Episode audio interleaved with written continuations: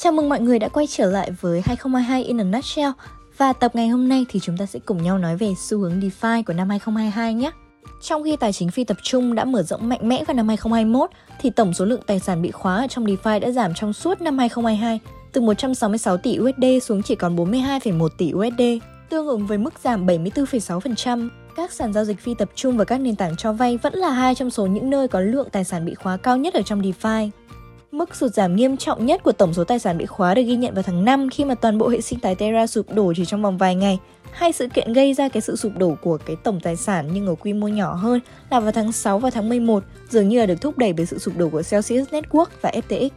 Việc giao dịch trên các sàn DEX ít hơn vào năm 2022, tỷ lệ các ví giao dịch DEX trong một tháng và tỷ lệ các ví hoạt động trên Ethereum đều giảm trong nửa đầu năm 2022 trước khi mà nó phục hồi một phần vào nửa cuối năm. 8,9% giao dịch Ethereum là giao dịch DEX trong tháng 11, tăng từ 5,6% trong tháng 7 nhưng mà lại giảm từ 11,5% trong tháng 1.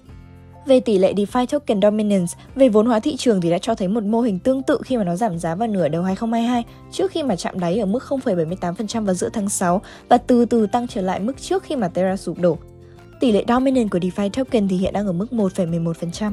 Doanh thu tạo ra từ các DeFi protocol cũng tạo được một cái thành công lớn trong bối cảnh môi trường kinh tế có nhiều thách thức. Mặc dù là Uniswap thì vẫn là protocol hàng đầu về doanh thu, với doanh thu hàng năm là 792 triệu USD vào năm 2022, nhưng mà doanh thu hàng tháng của nó thì đã có sự sụt giảm từ 134 triệu USD trong tháng 1 xuống chỉ còn 53,3 triệu USD vào tháng 11.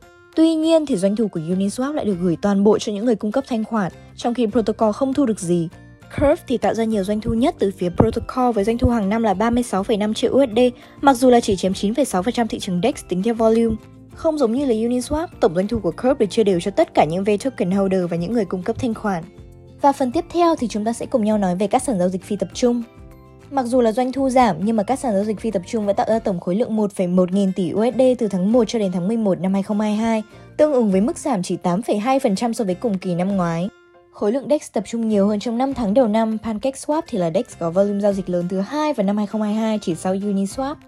Mức độ sụt giảm về khối lượng trong nửa cuối năm 2022 ở trên PancakeSwap đáng kể hơn so với Uniswap. Uniswap V3 thì đã thể hiện khả năng phục hồi trong thị trường giá xuống và củng cố thị phần DEX là 59%. AMM thì vẫn là DEX mechanism phổ biến, vì các giao dịch phi tập trung vẫn thường diễn ra trên các DEX là bản fork của Uniswap. Volume giao dịch ở trên các DEX xây dựng ở trên CLOB mechanism đã giảm từ 4,1% xuống 0,48% vào năm 2022. Khi DEX lớn nhất tính theo volume base dominant tăng lên vào năm 2022 thì nhu cầu đối với các DEX aggregator lại giảm xuống. Khi mà nhìn vào khối lượng của Uniswap thì chúng ta có thể thấy là tỷ lệ lấy thanh khoản từ các aggregator đã giảm từ 42,1% trong tháng 1 xuống còn 19,5% trong tháng 11. OneInch thì đã vượt qua OX trong mảng DEX aggregator với mức thị phần hiện tại là 49,4% trong tháng 11, tăng từ 33,3% trong tháng 1. Tỷ lệ khối lượng giao dịch DEX trên SEC đã giảm trong hầu hết năm 2022 cho đến khi có dấu hiệu phục hồi từ quý 4 năm 2022, đạt mức cao 25,5% vào tháng 2 và mức thấp 10,8% vào tháng 9. Và chính cái sự sụp đổ của nhiều sàn giao dịch tập trung thì đã có thể thúc đẩy được cái sự hồi sinh của các hoạt động giao dịch DEX trong quý cuối cùng. Xét về tổng số tài sản bị khóa thì Uniswap V3 có ít hơn là PancakeSwap trong hầu hết năm 2022 mặc dù là tạo ra khối lượng lớn hơn gấp 3 lần.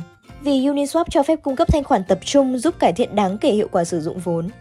Sàn giao dịch stablecoin Curve thì vẫn là một cái nơi ghé thăm thường xuyên nhất của các liquidity provider vì cung cấp thanh khoản cho stable assets sẽ chịu tổn thất tạm thời thấp hơn so với các tài sản khác. Tuy nhiên thì tổng khối lượng tài sản bị khóa của nó đã giảm từ 23,3 tỷ USD xuống còn 3,7 tỷ USD, mức giảm đáng kinh ngạc 84,2% chỉ trong vòng một năm.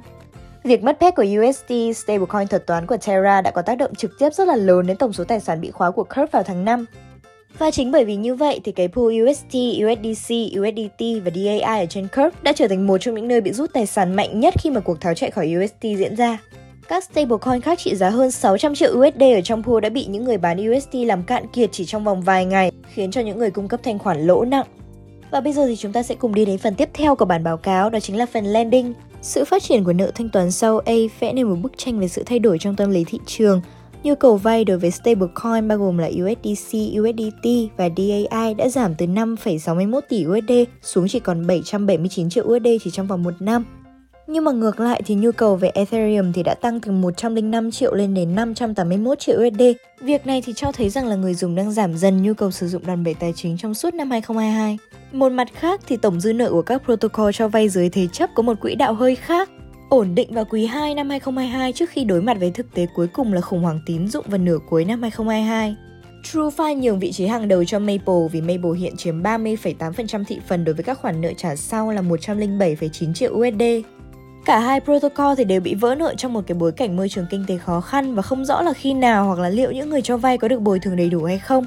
Có thể thấy rằng là không thể đánh giá thấp rủi ro của lợi thế của việc cho vay dưới thế chấp và hiệu quả sử dụng vốn. NFT lending gia nhập NFT khi mà sự hype liên tục được duy trì xung quanh NFT.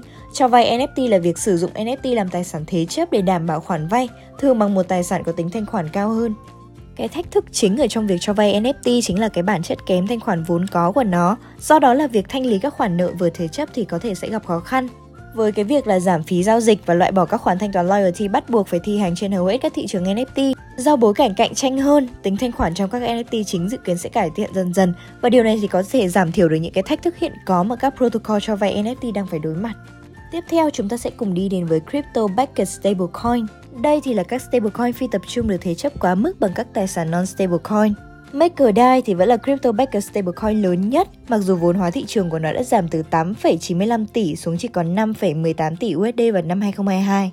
Hiện tại thì nó gần như là độc quyền trong mảng crypto backed stablecoin với tỷ lệ dominant là 90,5%, tăng từ 60,4% một năm trước. Ngược lại, MEM của Abracadabra, crypto backed stablecoin lớn thứ hai vào tháng 1, đã mất 98,1% vốn hóa thị trường chỉ trong vòng một năm. Bất chấp cái sự vượt trội của DAI trong phân khúc stablecoin phi tập trung thì market cap dominant của DAI trong phân khúc Ethereum stablecoin đã giảm từ 8,03% xuống chỉ còn 5,03%. Nguyên nhân của việc này là do người dùng ngày càng ưa chuộng các stablecoin tập trung về tính thanh khoản cao hơn. Tỷ lệ thế chấp của DAI giảm từ 195% xuống chỉ còn 128%.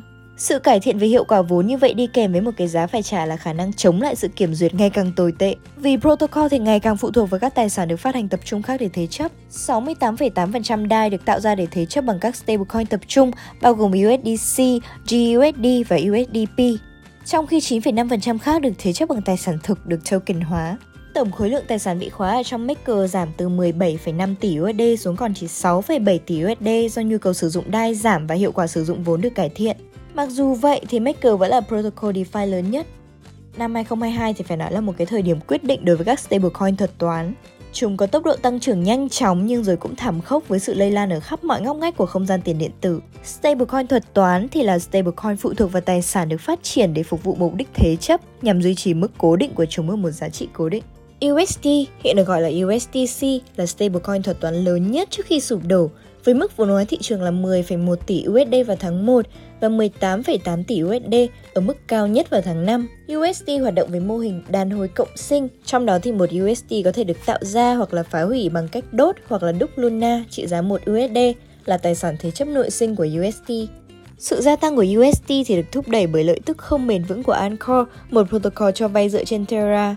Những người gửi tiền USD trên Anchor có thể kiếm được lợi tức hàng năm lên tới 19,5%, được trợ cấp rất là nhiều bởi Terraform Lab, một sản phẩm có năng suất cao như vậy ở trên một tài sản nghe thì có vẻ ổn định đã khuyến khích nhiều tổ chức lớn và nhà đầu tư nhỏ lẻ sử dụng USD trước khi mà xảy ra thảm họa. Cơ chế phòng thủ này đã được triển khai ở mức độ cao từ ngày 9 tháng 5 trước khi mà áp lực bán USD bắt đầu gia tăng. Mặc dù là hệ thống cho phép đổi USD lấy Luna mà không bị trượt giá, nhưng ngưỡng quy đổi đã được áp dụng để hạn chế số lượng Luna có thể được tạo ra trong một khoảng thời gian, nhằm mục đích làm giảm áp lực bán của Luna. Chớ trêu thay, giới hạn như vậy đã là tạm dừng quá trình mua lại được thiết kế để ổn định giá UST. Điều đó có nghĩa là cách duy nhất để mà giảm tải UST là bán nó trên thị trường thứ cấp, khiến cho UST giảm chốt giá. Khi mà thị trường mất niềm tin vào cơ chế phòng thủ của UST do sự giảm giá của nó, nhiều người nắm giữ UST đã vội vã thoát ra, gây ra một vòng xoáy chết chóc, trong đó Luna đã được in ra thêm hơn 20.000 lần để đáp ứng nhu cầu giao dịch liên tục. Mức độ lạm phát như vậy trong một thời gian ngắn chắc chắn đã làm sụp đổ Luna và sau đó là định giá của USD bởi vì Luna không còn mang đủ giá trị kinh tế để đỡ giá cho USD. Giá của USD không bao giờ phục hồi sau sự cố kinh hoàng đó và hệ sinh thái Terra đã chuyển sang Terra 2.0, một blockchain mới không có stablecoin thuật toán gốc.